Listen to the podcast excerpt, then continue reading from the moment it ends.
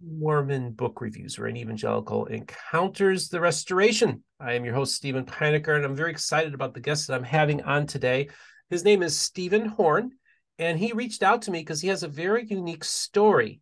Uh, Steven was raised in the Church of Jesus, or were you raised in the Church of Jesus Christ? Yes, I was. In fact, I'm a descendant of Mormon pioneers on every right. line of my family tree. Yeah. So you go way back, and you would. And what? But what makes your story so interesting, and what immediately got you booked on this program was, Steve, I became a born again Christian reading the Book of Mormon. I said, okay, that's the, you. You booked yourself.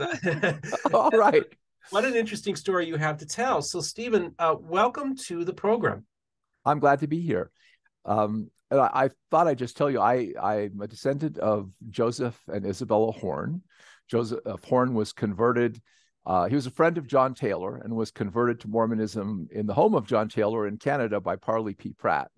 And he was in a leader of one of the wagon trains. It was the first wagon train to enter the valley, and he and his wife actually wrote some of the. You'll you'll find in history books their description of the first year in the valley is often used uh, in history books. So I'm steeped culturally and family tradition in the LDS church, obviously. Yeah, and fact, I, just find you know we, you and I have had a couple sessions where we talked to each other. We've been kind of yeah. uh, little difficult uh, scheduling things because we've both been so busy, but I really felt it was important for you to come on the program to tell your story. And um, I think before we get to how you became a born again Christian reading the Book of Mormon, I'd like for you just to maybe tell a little bit about your your journey uh, that you've been on. Your your what what um, just your faith background. Uh, did you serve a mission? And maybe just give us a little little backstory. Sure. I I uh, obviously grew up in a, a, family that was very Mormon.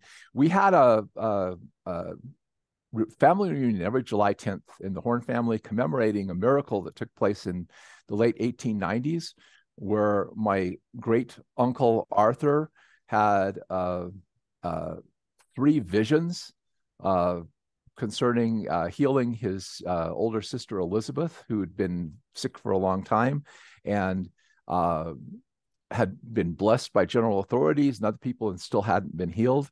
And um, he, uh, one day she was talking about dying, and he just said, Lizzie, you're not going to die. God's going to heal you. In fact, he's going to heal you tomorrow. And then he goes, What did I just say? You know, and he, when he prayed about it that night, he had three visions. And uh, uh, one of them was he was shown in a vision him uh, going into the house and taking his sister by the hand and commanding her in the name of Jesus to be made whole, and she was.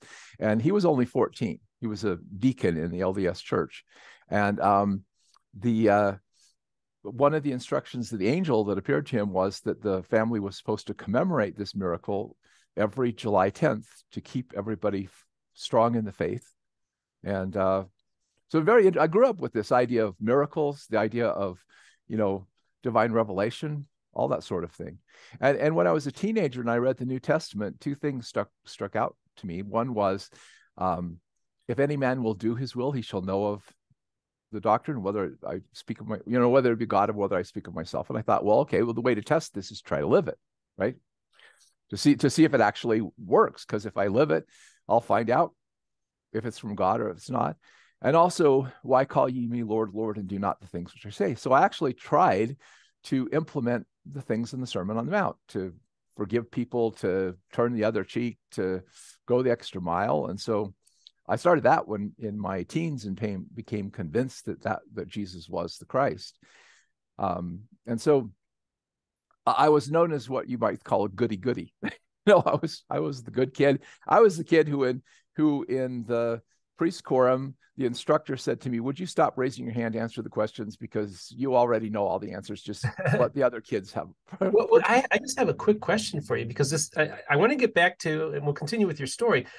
But this this this family reunion every July 10th, um, and this miracle that happened, uh, is this is this documented in any like um, writings, books, uh, journals? Uh, are there well, resources? Yeah, we have it. I have it written down. I have written uh, explanations of it. In fact, we did one time a, a video reenactment where I played my my uh, great grandfather, grew out my beard, played my great grandfather, uh, who uh, was the father of these two kids. Wow. Uh, it, it, so it, I, that that kind of thing was steeped in me. I, that might be an interesting thing. I, I I can just briefly tell you the story. So the visions were that the first uh, vision was he saw um, his family encircled by a pillar of light, and Satan and his angels were around them trying to get to them. And Elizabeth was in the center, and a light came down eh, within the other light and rested on her head. And one of his brothers stuck his elbow out of the light, and the demons grabbed hold of him and tried to pull him out, and the rest of the family grabbed him and pulled him back in. And he said the interpretation was given immediately. The light was faith. As long as they had faith in Christ, they were protected from the wiles of the adversary. But when anyone, any of them began to doubt, Satan had power over them. Then that faded, and um, he was an angel appeared to him. Okay, and the angel told him that he was going to be an instrument in hands of God in uh, healing his sister Elizabeth, that he must never take credit for it because it would be done by the power of God and not by him. And uh, about the commemoration that the family was supposed to remember this day and so forth. And then he had a vision where he saw my grandfather and my great grandfather, who were up in the mountains gathering wood, coming back on the wagon. And he ran out and he said, Father, does a deacon have authority to rebuke his disease? And his father said, Yes. Then he went to go back in the house, and Satan stood in the doorway trying to block him. And he managed to duck past him and took his sister by the hand and, and healed her. Okay. So he told these visions to his family the next morning. And, and everybody believed him, but his brother John, the one who stuck the elbow out. Huh. So the mother convinced them they should all fast and pray that day for the for the this to come to pass. So just as in the vision that it had been cloudy, the light broke. He saw his dad and uh, older brother coming back from the canyon. But when he went out to to tell his dad, you know, could a deacon have authority to rebuke disease? His dad chastised him for not clearing the space for the wood. so went and cleared the space for the wood, and then he began to doubt. You know, was this true vision? Blah blah blah. It didn't happen exactly the way I saw in the vision. But he decided to go into the kitchen and ask his father. And his father said, you know, does he can have authority to rebuke disease? And his father said, yes, if it becomes necessary. Then he went and healed his sister. And that's the story. And she was immediately healed, you know, and uh, it was a, an incredible uh, story, you know, grew up and I had relatives who would tell stories of miraculous healings or, or spiritual experiences they'd had, you know, on the family reunion. So I just grew up with all of that. And, um, you know, and, and I believe it. Story, and and and you said you guys made a video. Is it available on YouTube? No, unfortunately, I don't. I've been unable to find anybody who still has a copy of it, oh, which was sad. which was sad.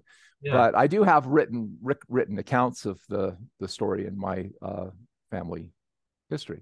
Wow. Wow, that's great. Well, let's get back to your story then. Uh, you said that you were the one that was always at raising your hands and like, okay, you know everything. Don't raise your hands. All this. So talk a little. Let's go back to that track. Well, yeah, but what I were going to is I when I went on a mission for the LDS Church, I thought I was going to be sent to some exotic place, and I got sent to Southern California.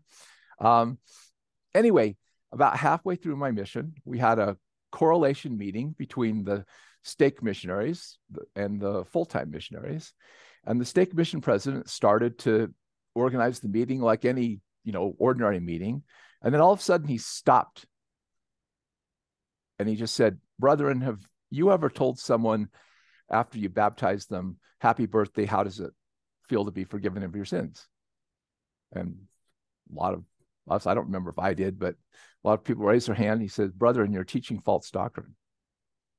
And then he he turned to the uh, account in the New Testament where Nicodemus comes at night, and he says, uh, "Except a man be be born again, he cannot see the kingdom of God, and except he be born of water and the Spirit, he cannot enter the kingdom of God." He says Jesus is not repeating himself.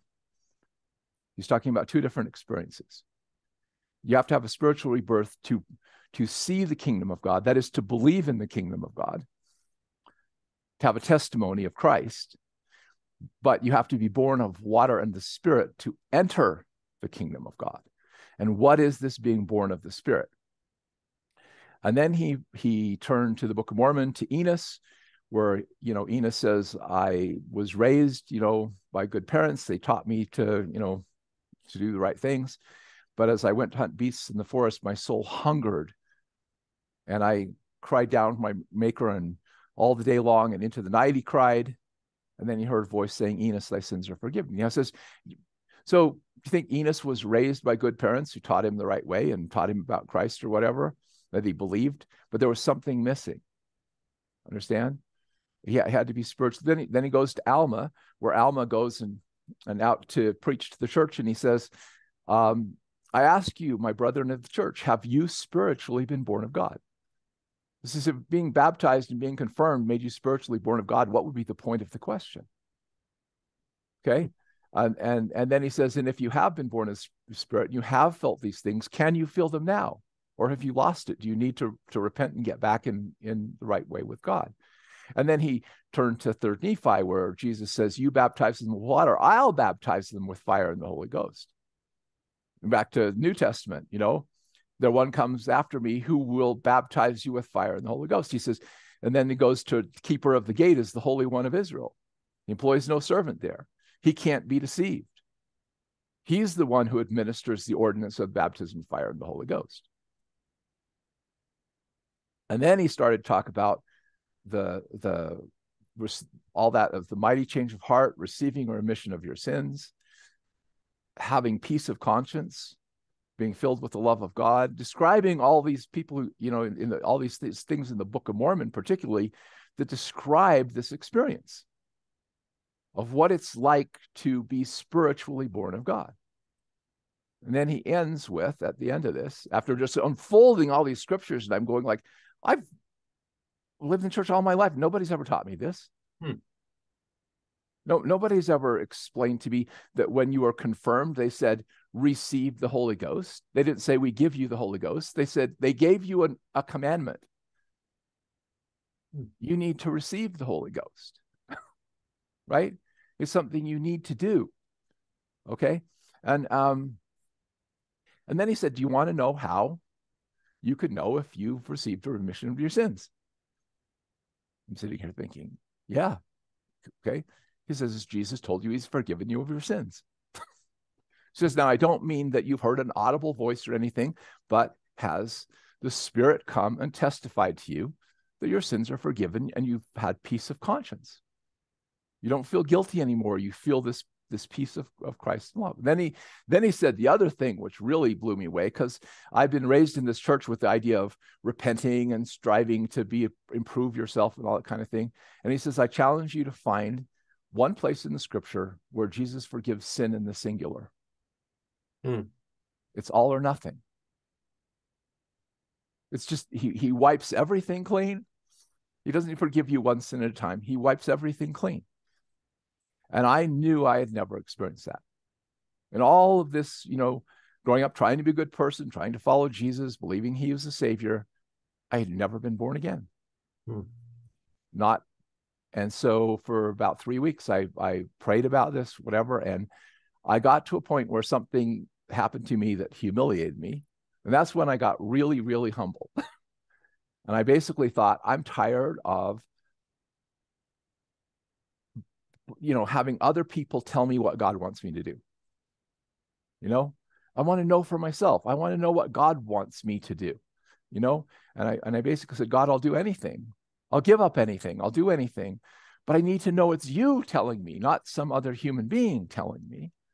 And I want to know for myself, will you please have mercy on me and apply the atoning blood of Jesus Christ and forgive me of my sins and fill me with the Holy Spirit? And I had this experience of just feeling like this, you know, fire and warmth and love just poured all through my entire being. And I heard a voice, the still small voice, spiritual voice, said, Steven, your sins are forgiven you. Walk humbly, diligently, and prayerfully before me, and you shall be blessed.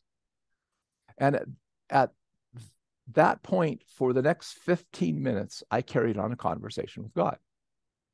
I asked him questions, he answered me. He asked me questions, I answered him. We talked through the Spirit, and my life has never been the same since. Because, and, and that was because of what the Book of Mormon taught that I needed to receive a remission of my sins. I needed to be born of the Spirit. And I realized it wasn't this mechanical thing, this earthly thing. It was a spiritual experience that you had to have that connected you with God. And um, I like to tell people that you know, there, there, there's people who argue about the existence of God and the apologetics and all that kind of stuff. But I say God can prove he exists if you let him. Okay. Uh, and, and one of the examples I like to use is I started experiencing all these things where the Spirit would guide me to do things. So when I was at college at BYU, I remember one day I'm, I'm walking home from campus and the Spirit says, Go over to the home of these two girls I know on my mission. Welcome. I'm a guy. Sure. Sounds like fun. I'll go over there. Knocked on the door. They had someone there who was asking them very tough questions about the church, about spiritual things. And they go, Oh, we're so glad you came. Can you help us? so I tried to answer this guy's questions as best I could and whatever. And then he left and they said, Oh, we're so glad you came by just at the right time. and I thought, Wow, that was pretty cool. So I'm leaving their apartment, walking home, and I'm almost to my apartment. And the spirit says, Go visit the apartment of Yvette Walrath. And I go, Well, it's 10 15, and the rules say we can't visit the apartments of people after the of the opposite sex after 10 o'clock. So, but I don't care. Go visit Yvette Walrath. And I mean, it's, it's that clear. And I I remember I thinking, okay, I'll walk by. If the light's on, I'll knock on the door. Light was on. I knocked on the door. This uh, girl opens the door. Her whole face is smeared with tears, mascara. And she goes, Oh, thank you for coming. I've been praying for God to send someone to help me. She, I don't remember what it was, but she'd had the news like someone in her family had died or something like that. And she was devastated, heartbroken, and praying God, please send someone help me because I don't know what to do. Okay, now, now you could say, okay, maybe one experience like that is a coincidence. But what happens when that happens dozens and dozens of times? When God directs you into certain places to be at the right place at the right time to help people. And see, this is where I started to understand what the difference, the whole idea of works and grace. Okay because um, when we try to do works, okay, our, as Jesus talks about in Sermon on the Mount, our motivations are not always pure. You know, we we we do things because we want to be accepted by other people, because we want to feel like we're good people, because we want to, you know, to people in church to accept us, like us, think well of us. You know, there's all kinds of things that we may not even be aware of, but they're kind of hidden motivations in what we do that we think we're doing good in the world, right? But the real works are not done by you. They're done by God working through you. He's the one doing it, not you. It's it's it's the metaphor because all these see this this opened up all these scriptural understandings to me. I'm the vine, you're the branches. You want to bear fruit, you got to be grafted into me because the spirit is the life-giving love and sap that comes from God that allows you to do good works, but it's really Jesus doing good works through you, not you doing it. You can't take credit for it. You can't. And that's why if you go into the Book of Mormon in Moroni, the very end, he enumerates the gifts of the Spirit. And then he says something very interesting. He says, Woe unto the children of men if these gifts are done away with, for there is no salvation come unto them. For if there is one that does good among you, he shall work by the power and gifts of God. The only way to do good is to work by the gifts of the Spirit by God working through us. Understand? And that's what I, I came to understand. And God led me into doing this um, work to help people heal emotionally. I was kind of drug into it, you know, not even knowing or understanding what I was what I was doing, but God just telling me do this, do that, do this, whatever, and and just bringing people to me that He wanted help. And one of the things that was really interesting is on my mission, someone gave me, as I was going on my mission, a thing of teaching with Prophet Joseph Smith. And as I was just thumbing through it. I found this quote where he said that if it has been demonstrated I am willing to die in defense of the Latter day Saints, let me see it be so bold as state before heaven that I'm willing to die in defense of a good Methodist, a good Catholic, a good Protestant, or anyone of any denomination who's too weak to defend themselves. Christians should cease wrangling with each other and cultivate the spirit of love and friendship in their midst. And another occasion, he says, if I can't, if, if, if I, his desire was to lift mankind, and if he couldn't do it by convincing them his way was better, he would lift them in their own way. And I wrote those things on a card and carried around my pocket as a mission. And when I started to do emotional healing work, I worked with people of all different faiths Jehovah's Witness, Baptists, you know, Mormons, everybody. And I worked within the confines of where they were at. Understand? God said, it's not your purpose to heal them. So, so, and when I started doing this, I did. I had done this a few times and had some really interesting experiences. And then I, I decided I needed to do something. There was something. Yeah, I, this is really fascinating to me. And before we get into like the emotional healing aspect, I just want all my evangelical listeners, viewers, especially those from the charismatic renewal and Pentecostal movements, and also to tell me if what what Steven had just announced, told us about his experiences, his born again experience, his being led by the Spirit, um, and the scriptures that he quoted, both within the Bible and the Book of Mormon. I, I want to ask you, how does he? Is this sound pretty sound to you? Is it? To me, I'm hearing this, and it sounds like pretty solid doctrine that most people from my persuasion would be would would be in agreement with you. And what I find so fascinating is if you were just quoting from the Bible, they'd be saying Amen, Amen, Amen. but, then you throw in the Book of Mormon, and then you throw in the the, the the, the some of the teachings of Joseph Smith. That's that, that. But even that, even though if you didn't say they were from the Book of Mormon, and if you didn't say they were from Joseph Smith, they would be saying Amen, Amen, Amen. Yeah. Well, I when I, I was a stake missionary at one time, and I actually went to a meeting with some evangelical Christians who were really, you know, attacking me in the Mormon church and whatever. And finally, I just bore my testimony of Christ, told them of my experience of being born again and, and some of the things that God had done, done for me in my life. And they looked at each other and said, It sounds like he's been born again.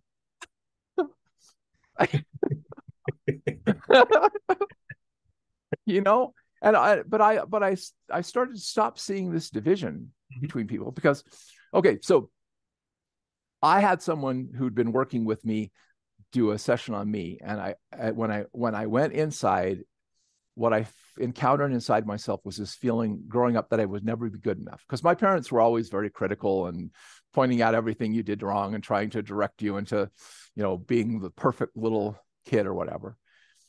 Uh, and I and I started to cry. And we had this thing we would do say, look for the light, look for the light in this this thing you're feeling. It was kind of like a metaphor for look to look to God, right? Okay. And when I looked to the light, I I I went into the light and there was Jesus standing by this beautiful glowing tree, which I later realized was the tree of life. And he said, Steven, why are you weeping? And I said, because I'll never be good enough. And he said, whoever gave you a stupid idea like that? Don't you know that I love you? And I was immediately awash in this love people describe in near death experiences, this perfect, total, all accepting love that just loved me for who I was, wanted the best for me. And not only did I realize he loved me that way, he loved, I realized he loved every other person on the earth that way. And then he said, And don't you know that I know? And I'm, I'm really trying to imitate the way he did this to me. And don't you know that I know everything about you? and in my mind, the scroll rolled down with all the things I, sins and weaknesses I beat myself up for. And I was cringing. And then suddenly I looked back at him and said, So if I don't care, why, why do you? And then he said, Seriously, Steven, the reason why people commit sin as it is called is because they are cut off from this love. They're lost, they're alone, they're hurting, they're in pain, and they're acting out of that place. And you can't cure darkness with darkness. And the tools of darkness are shame, fear, guilt, and blame. You cure darkness with light, and the light that cures the darkness of this world is love that you're standing in right now. So lead people to this love. Lead people to me so I can heal them with this love. That's that's when I really launched into trying to do what I call emotional healing work.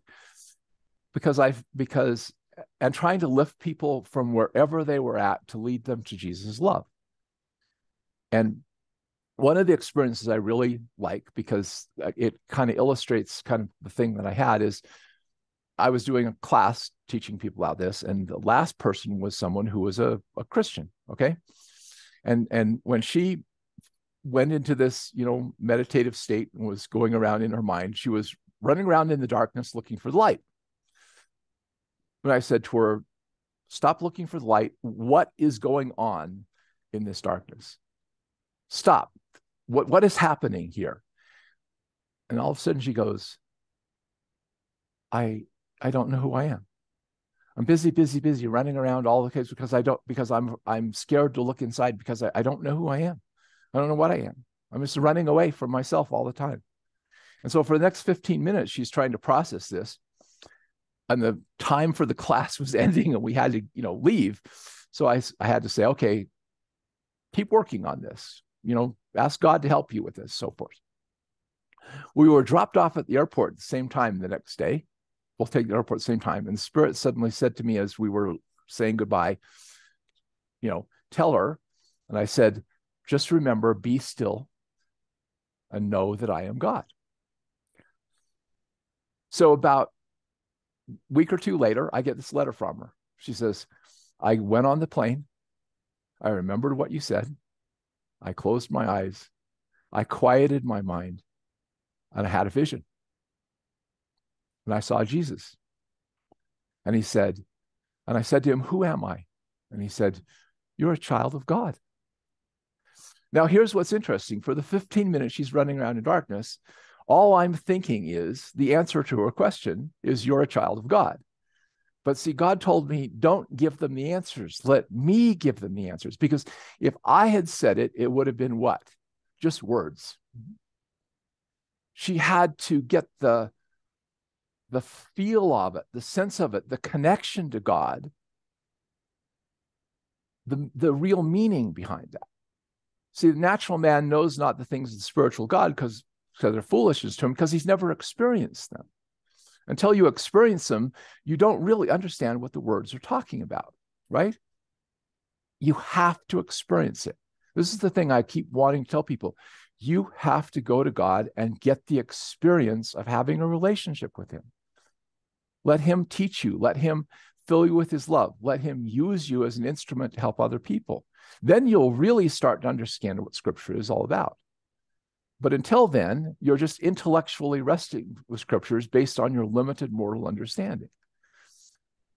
And and and I saw people of Mormons, Baptists, all these different people have these spiritual encounters. What when they went through the process of really getting tr- truly recognizing the pain and suffering and problems they were going through, and then I could persuade them to look to the light, to turn to God, to try to seek His help in dealing with it that's when they would have the experience. Just like me, you have to get down to the point where you really know you need God. Where, where you where you really are to the point where you're willing to say, look, I'm a mess, right? I need help. I can't do this myself. As long as you think you can do it yourself, the gate's closed. Right? But when it's when you realize how much you need him and are, are ready to say, you know, help me, help me. I'm, I'm, I'm lost. I'm alone. I'm hurting. I'm afraid. Then he can open the door and say, I love you. Here I am. But if he opened the door before then, you'd think that you'd earned it. You'd think it was something that you deserved, and you couldn't receive it for the gift that it is, because everything God does is by gift. And you can't receive a gift if you think you've earned it. So, is that good Christian doctrine or not? Well, you know, I just think that, I mean, I want my audience to tell me what you think about Steven Horne. Is he a born again Christian? I, I think that's an interesting question that you need to ponder because I hear a lot of gospel truth uh, that you're talking about. And you know, it's so fascinating to me, Steven, is that you know when I right before this whole channel thing happened, I had a few spiritual experiences uh, where I was basically self-described atheist agnostic. One was watching an episode of Mormon Stories where my friend Christopher Thomas, the Pentecostal minister, um, Pentecostal theologian, was being interviewed by John. And I tell people in part three, uh, church service breaks out. And in one sense, Christopher was ministering to John Dehlin, but he was also ministering to me because it was that first little prodding that kind of pushed me back into thinking, like, well, maybe I can find a way back. Right. And then when COVID happened, I see, I live in a Christian community and I see a bunch of people who are afraid. And they're saying all these crazy things that are going on. And they're, and they're, it's like, it's like, wait a second here, wait.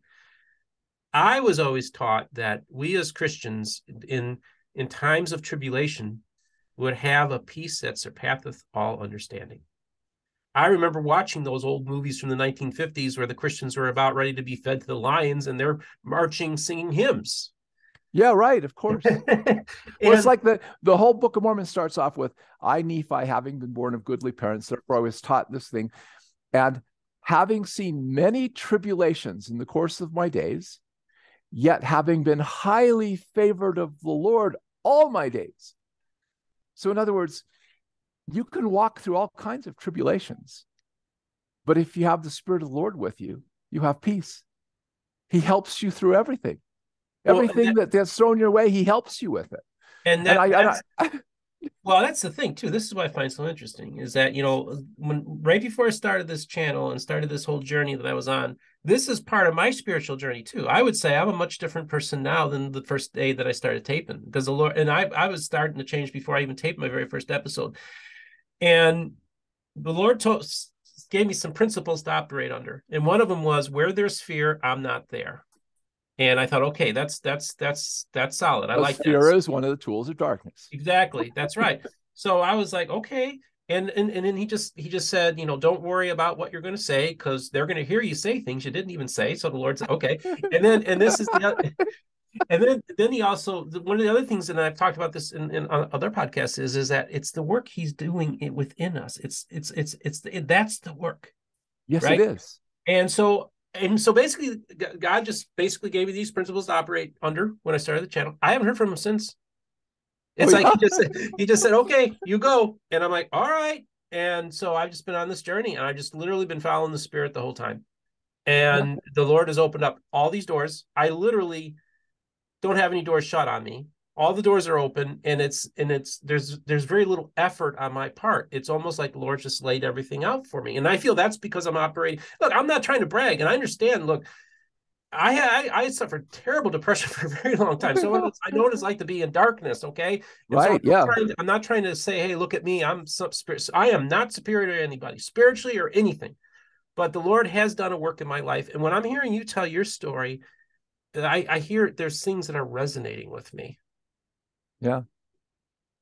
Well, I'm I certainly am not some kind of uh, ideal. I've been uh, divorced four times.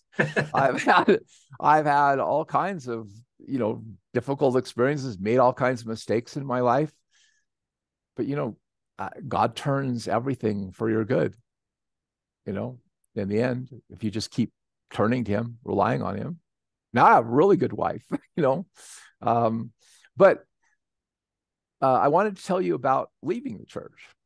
Yeah, let's talk about that. Um, and I had specifically asked you not to tell me your story because I wanted to hear it for the first time when I was taping with you. And right. so let's tell me where this journey has taken you and in the course that you've, you've gone on where uh, uh, in leaving the church.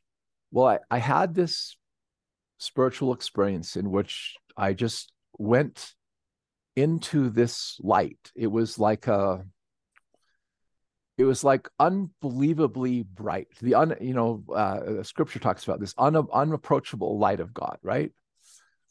And and and I I realized I was encountering the glory of the Father, and what the Spirit communicated to me. And this is where it's interesting because it's hard to explain this because you, it, you experience this and it's like this holistic thing that happens in an instant and you try to sit and how to figure out put in words but i saw that all religious rituals all teachings of anybody who had any uh, true encounter with god were all trying to point the way to this inward journey to the glory of the Father and the, and the light within. The temple, we're the temple, right? So, so in the middle of the temple is what? The place where God dwells, right?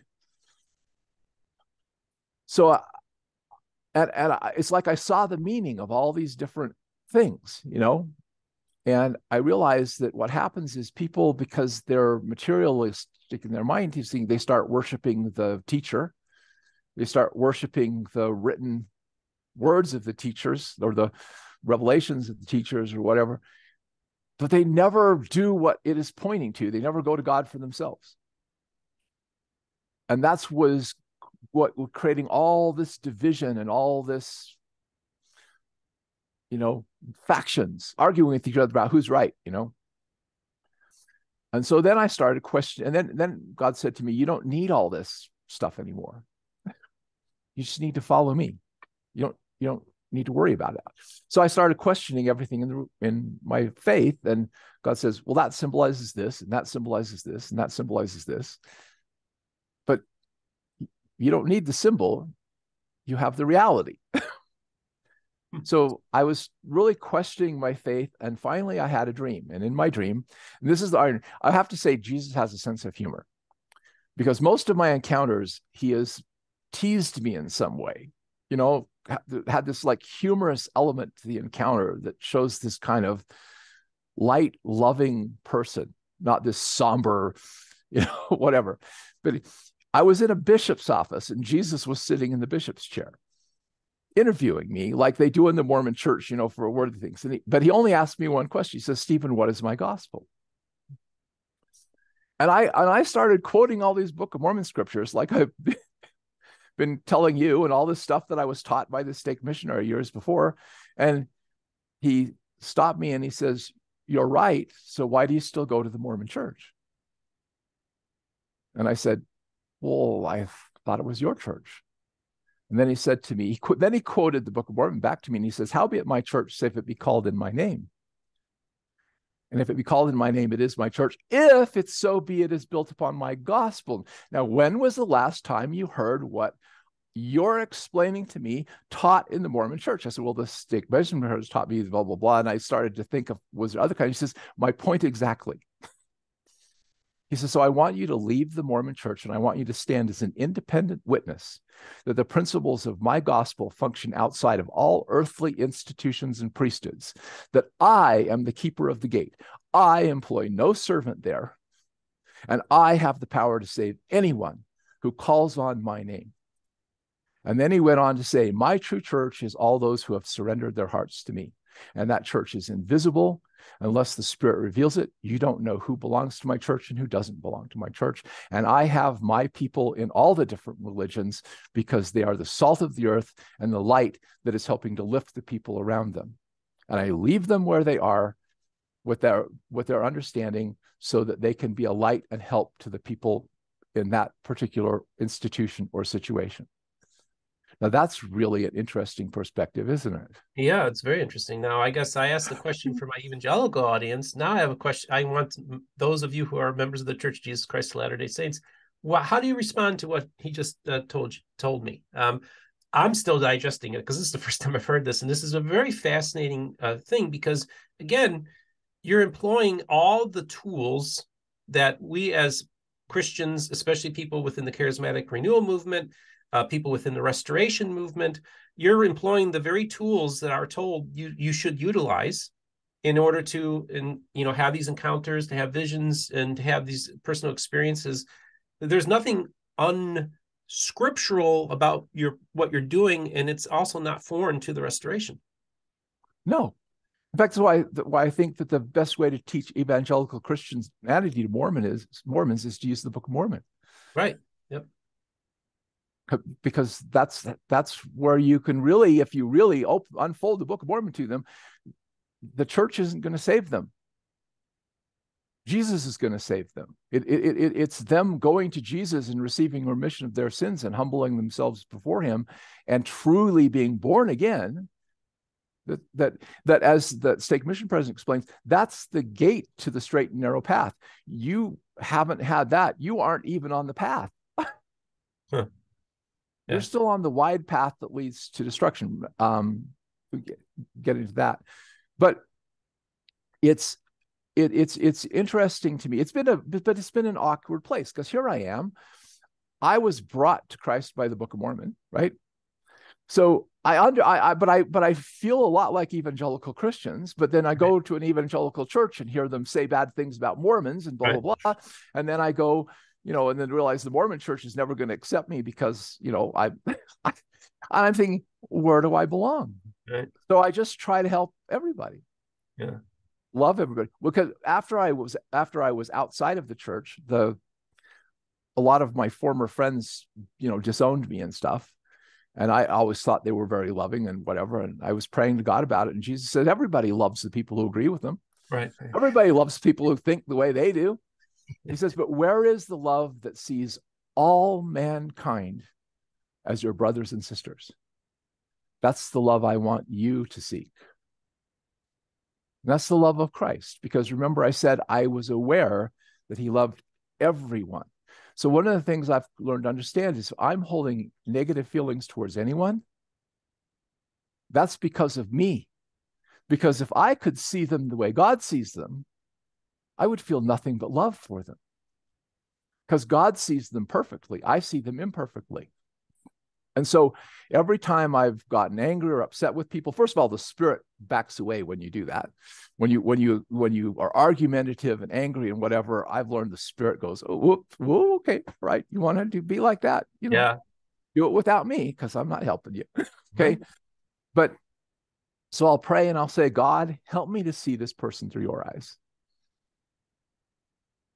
and then I'll have inspiration and it'll come over me. And it's like, it's not like I forgive them. It's like there's nothing to forgive. I just understand that, that they're coming from their place of pain and suffering and they don't know Christ yet. And, and it's not my job to judge them. It's my job to try to be a light to them. And however I can, in whatever way, to encourage them and try to lift them you know the lord one of the th- other principles that the lord showed me early on in this process is he he gave me the examples of steve you know when there are people across the street that are holding signs demonstrating against your beliefs and you're on the other side holding your signs just remember and this is a message to everyone just remember that that person across the street is a fellow image bearer never lose sight of the fact that they're a fellow image bearer and that's a principle i've been operating under is yeah. there are a ton of people that i have on my program that technically i disagree with a lot of what they say. Right. But i don't allow that to get in the way of having a conversation. There are things that you have said that i may not entirely agree with but that should not be a roadblock to us having these type of conversations because i think we can both learn from each other and the audience can also learn things because now i'm I mean, here we have born again Christian because of the Book of Mormon. Evangelicals, you got to deal with that. Now we got believer in the Book of Mormon, and because of his beliefs in the Book of Mormon and his encounter in his encounters with um, with Christ, led you out of the Church of Jesus Christ of Latter Day Saints. You're a very lonely man, but I also feel that you are that you feel that you're loved and that you belong that, that you uh, you do have a sense of belonging. You are part of a broader community because in one sense what the lord has showed you is that you have brothers and sisters in in a, in a, some of the most unimaginable places. And you know that's what struck me when i attended my very first church of jesus christ service right? This is a june of last year.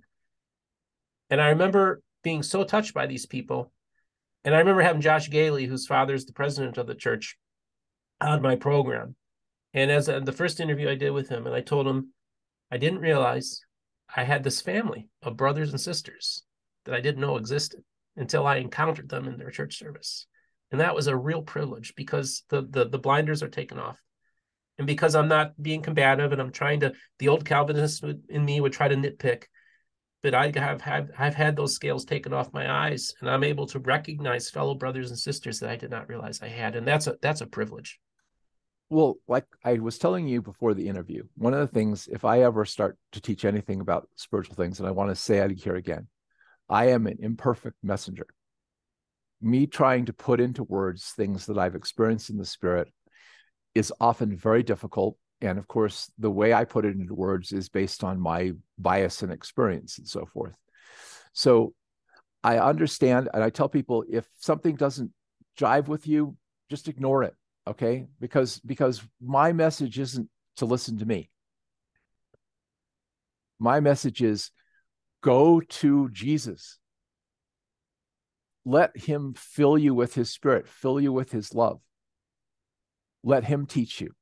Because I, I i I, have had so many bizarre experiences, especially emotional healing, and, and one of them I'll just briefly mention here. Um, this lady who had been through a, a lot. Okay. Um, and uh, in this particular one, I was having visions. Okay. So it in in this vision, she's saying she's in the in she's talking to Jesus. Okay. And and I'm in the room with them. okay. Now, now, what's really happening is she's lying on the floor. I'm next to her. I got a couple other people in the room with me. We are trying to help her, and we were helping her process through satanic ritualistic abuse.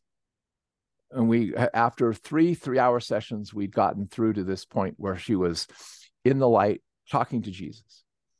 And and Jesus turns to me and whispers in my ear and says, I'm going to ask her to go back where she was. And I really don't want her to, but I want to see if she's willing to do whatever I ask. And if she does, I will seal her up unto eternal life. Then he turns back to her. Now, now remember, this is happening in vision, right? Turns back to her and says, I want you to go back.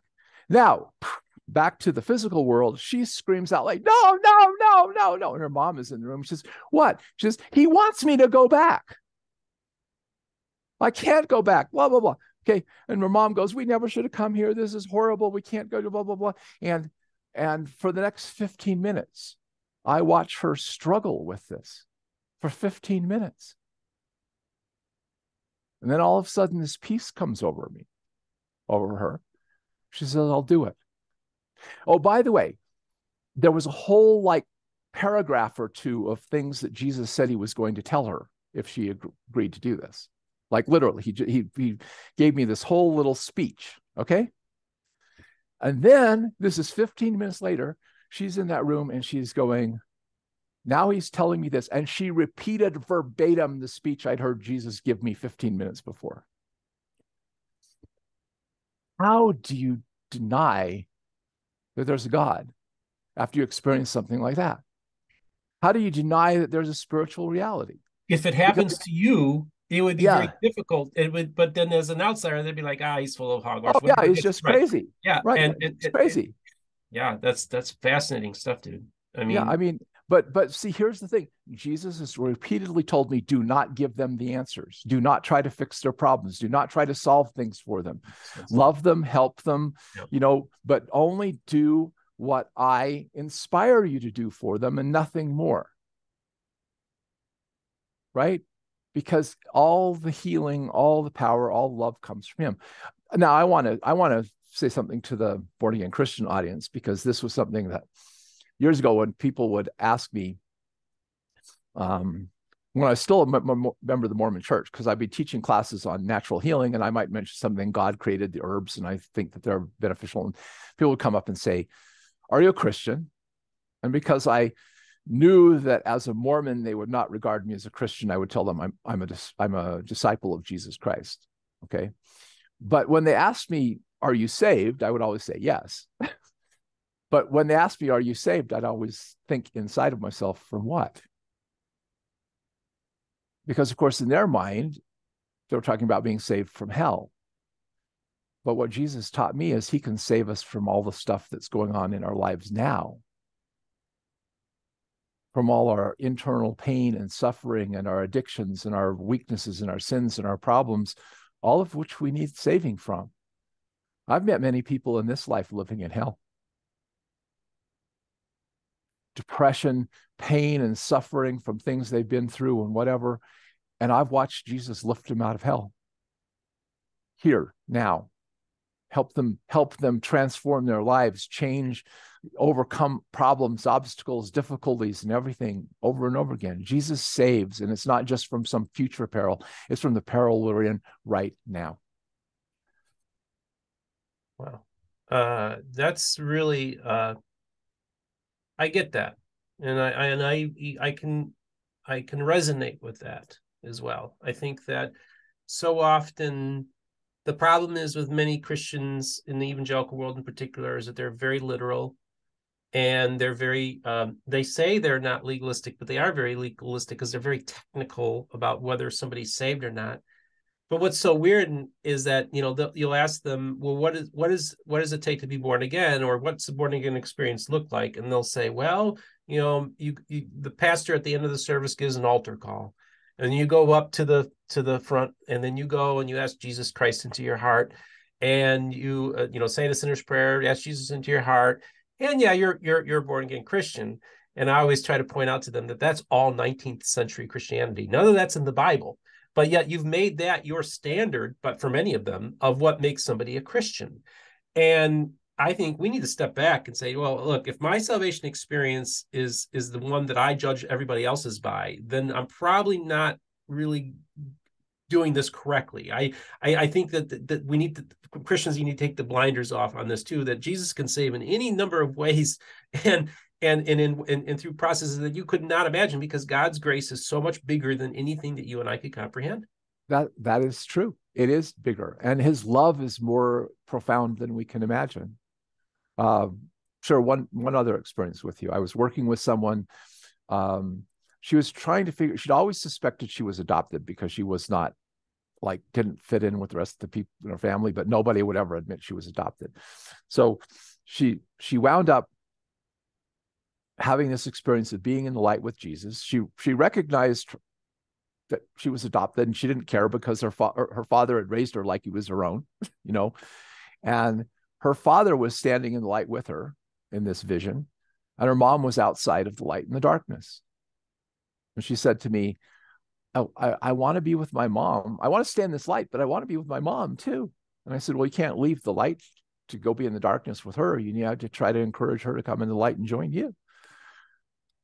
And I said, she said, I know, okay, but she's afraid. She won't come in because she's afraid. By the way, that's what I found over and over again. People are afraid to approach God because inside they know they're sinners.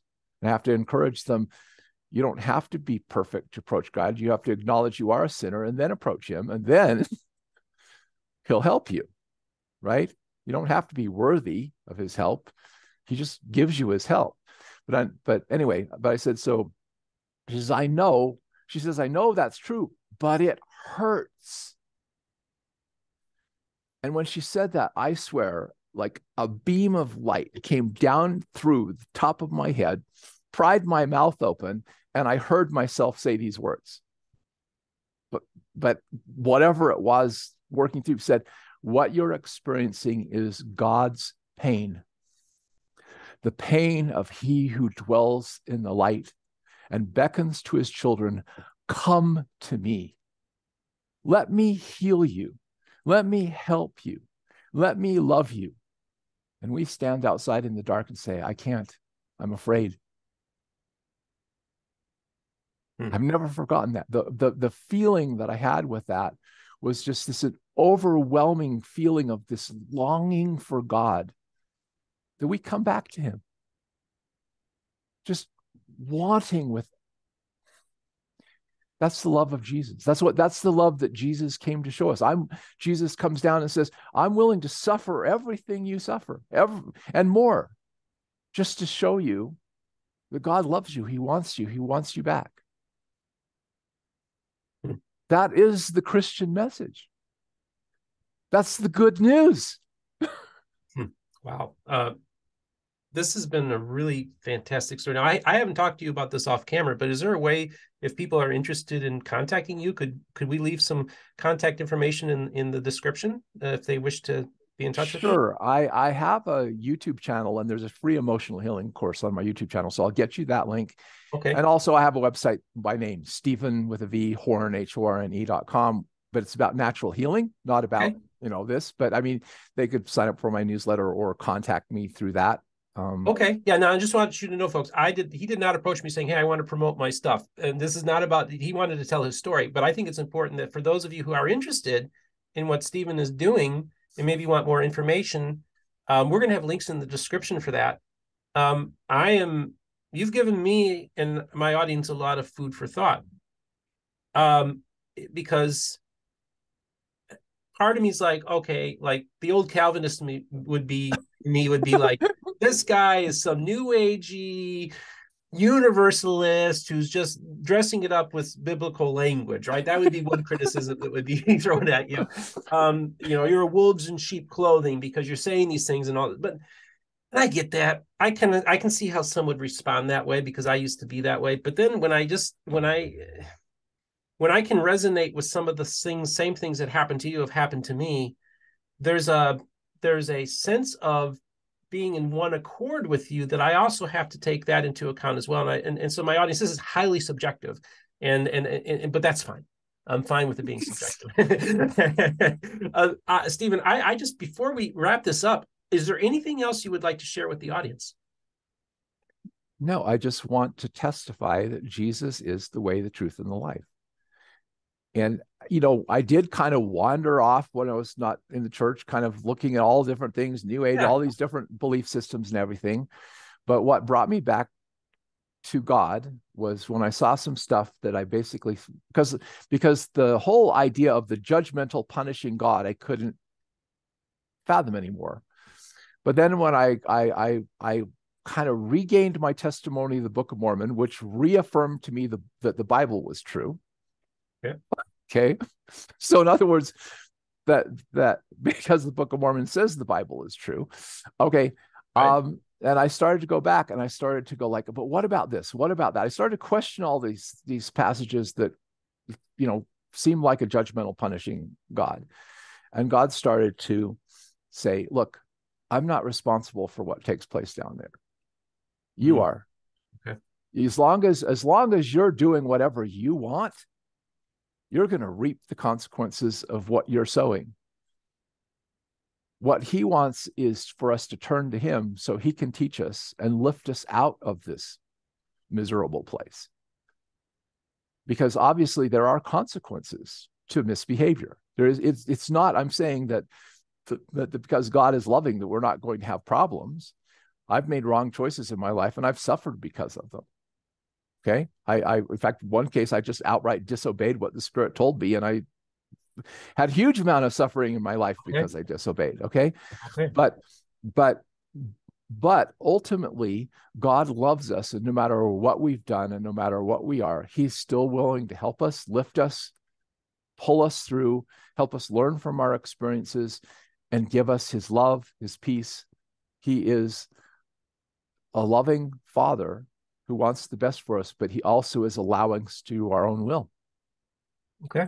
Well, and you know, and one thing I also wanted to touch on something you had said earlier, and this thought, this is another thing too, is that when people have encounters with the divine, and then the second they start describing it, they're kind of corrupting the experience because we don't yes, have words.